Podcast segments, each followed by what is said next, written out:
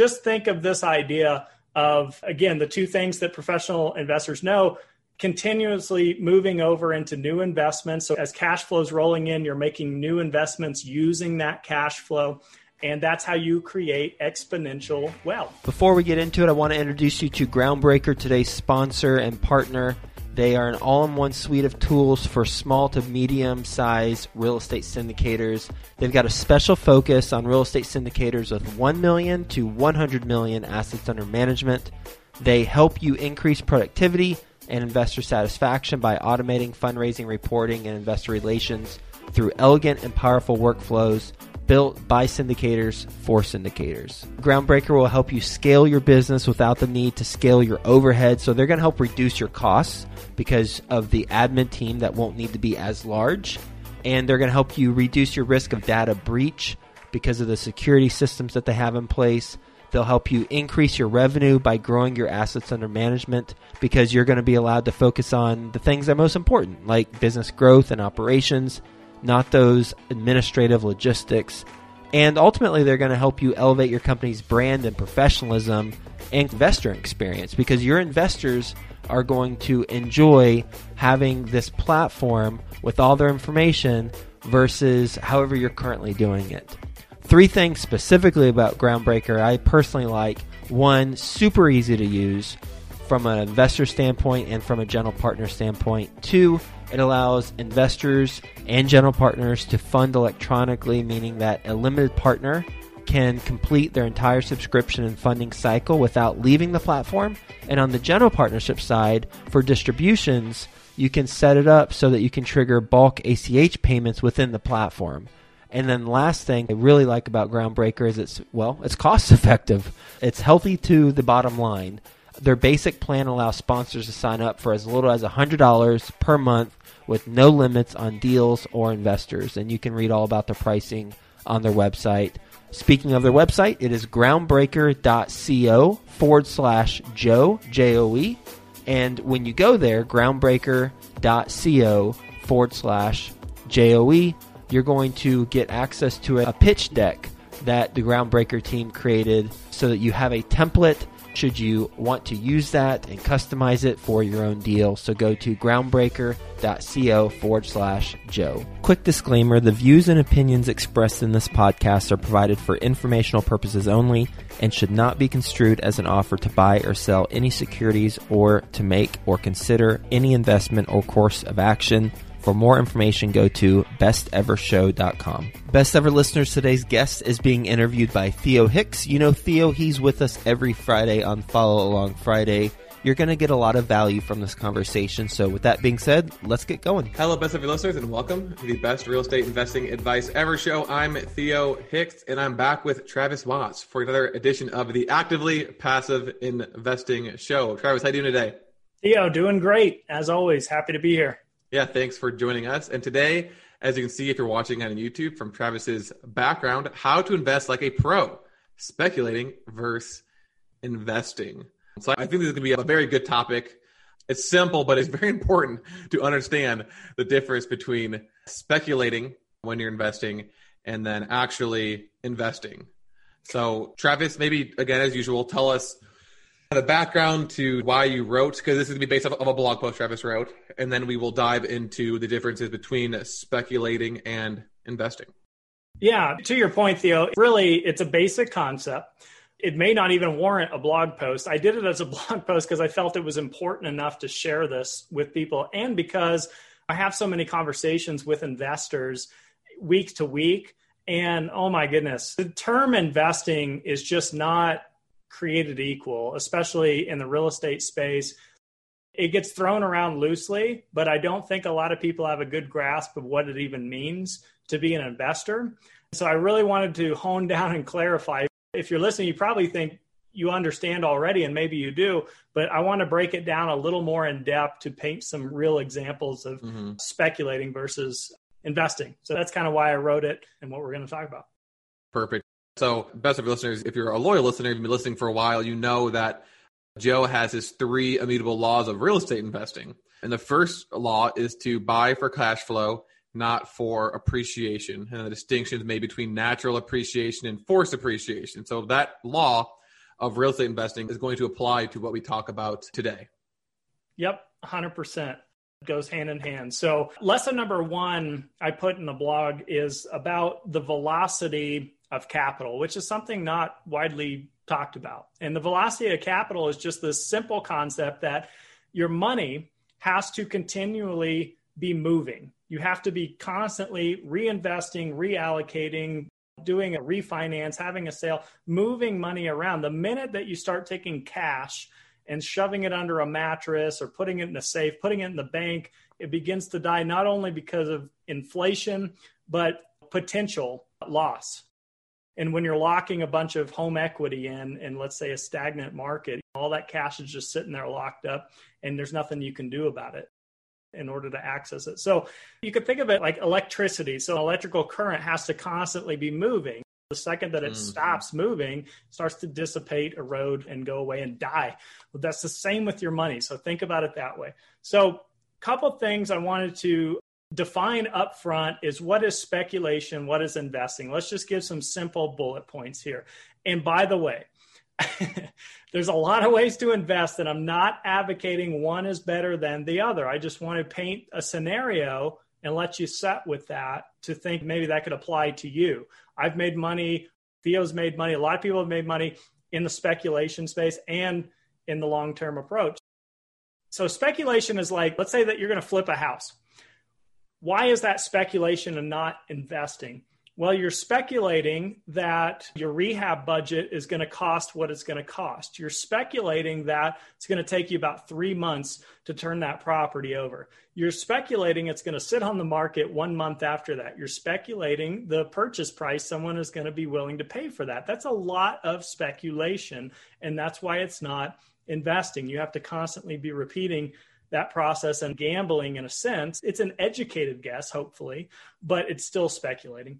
Another example, I hear this a lot on the real estate guys. I'm a big fan of their podcast, but they have callers that call in and they'll say something like, hey, I bought this property out in California and it has a negative cash flow, or it's a break even. It doesn't have any cash flow to it. I'm renting it long term, but hey, it's in California. It's an appreciation market, right? So like in 5 years, hopefully I'm going to sell it for twice what I paid for it. Again, you're speculating the market's just going to go up, up, up and away forever.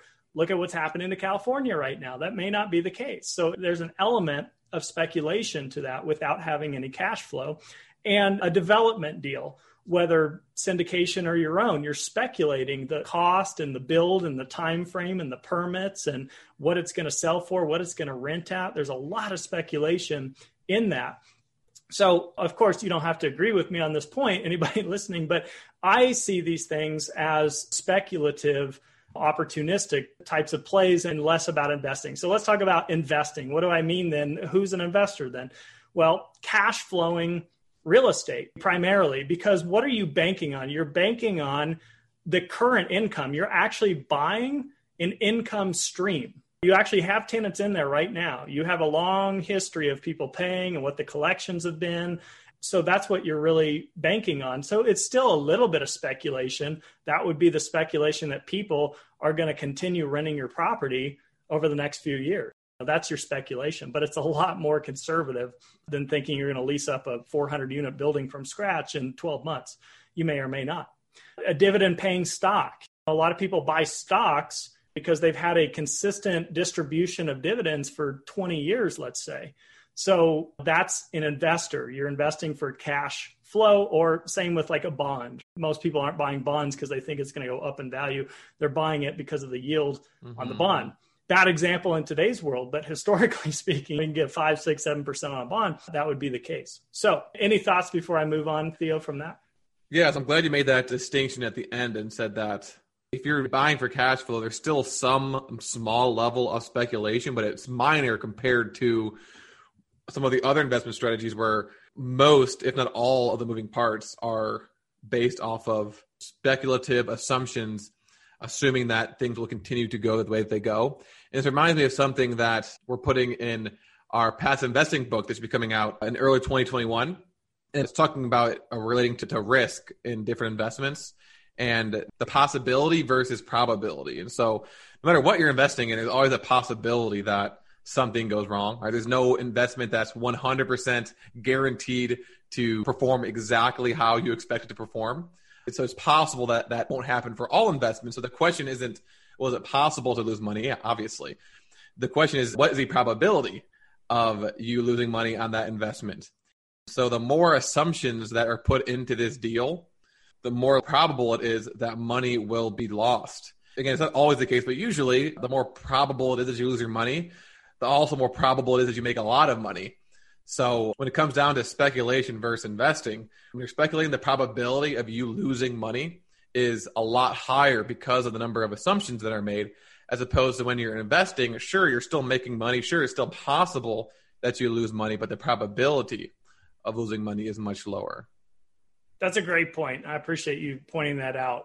That's 100% the case. Couldn't agree more on that.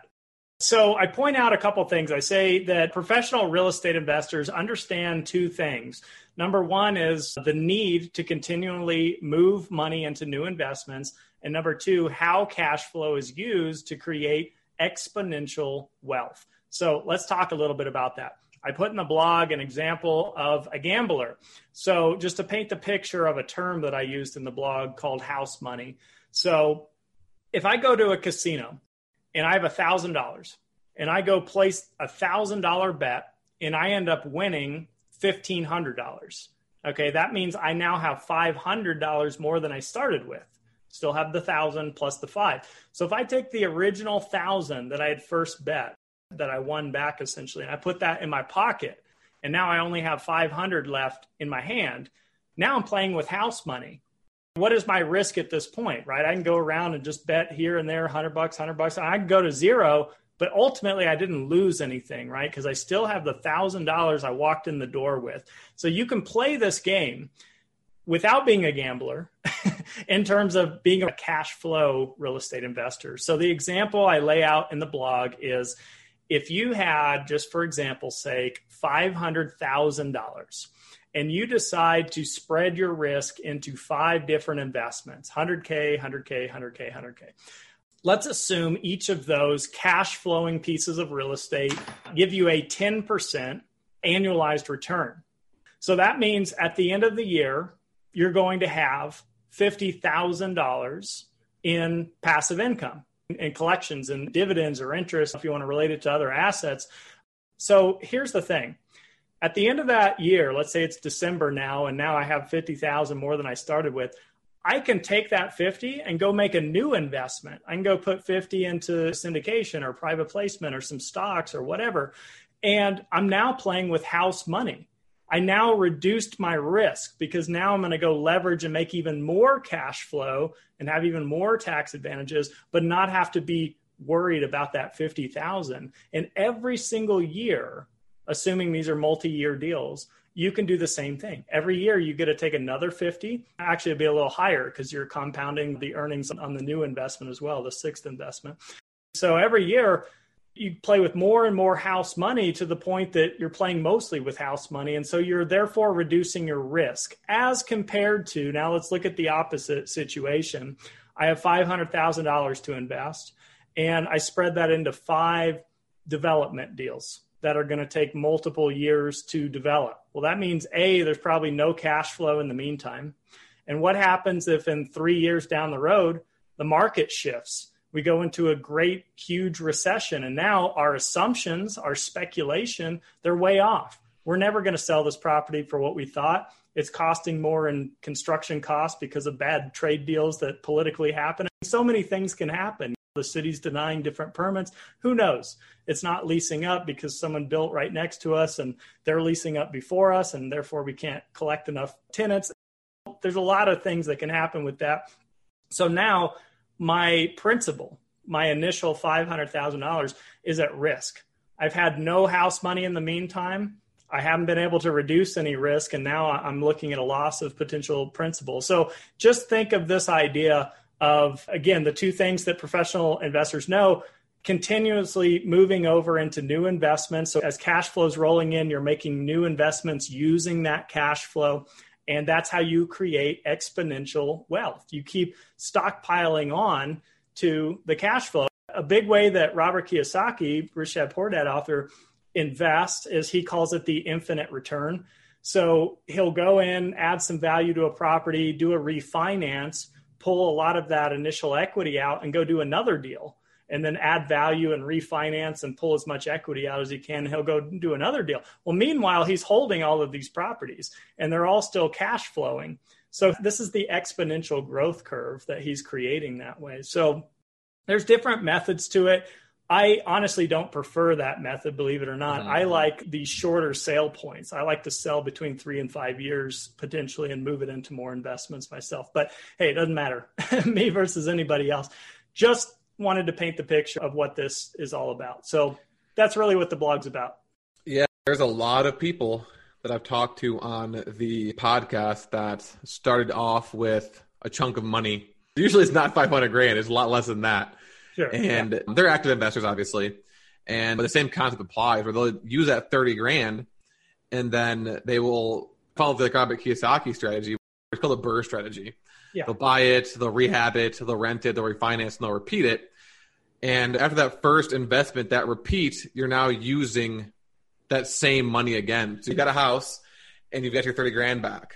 The only difference now is I have a house, plus I've got 30 grand to do it again. And so they continue to use the same money over and over and over again to build up a portfolio while at the same time generating cash flow from those properties that they can then use that house money to go ahead and continuously reinvest.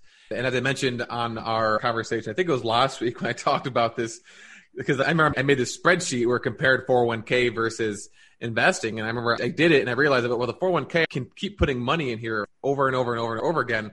Whereas in this scenario, I'm putting in $50,000 or whatever it was, and then that's it. I'm not investing again. So not only is my net worth way higher in this investing category, but the amount of money I'm inputting is also different. So the ROI is just massively different because of the fact that, again, I don't need to keep putting money into a 401k. I can just reuse that same capital over and over and over again while at the same time generating house money. Exactly. So the lesson is when you reinvest cash flow, you're essentially reducing your risk at the end of the day. As you said, really at the end of the day, this is a very simple concept. And I'm sure anybody who's professionally on LinkedIn or I think it's Instagram, those are probably the two worst for being hit up by these Bitcoin and cryptocurrency traders who call themselves investors. It just drives me nuts. Maybe that's where I derive this deep in my subconscious. I'm angry.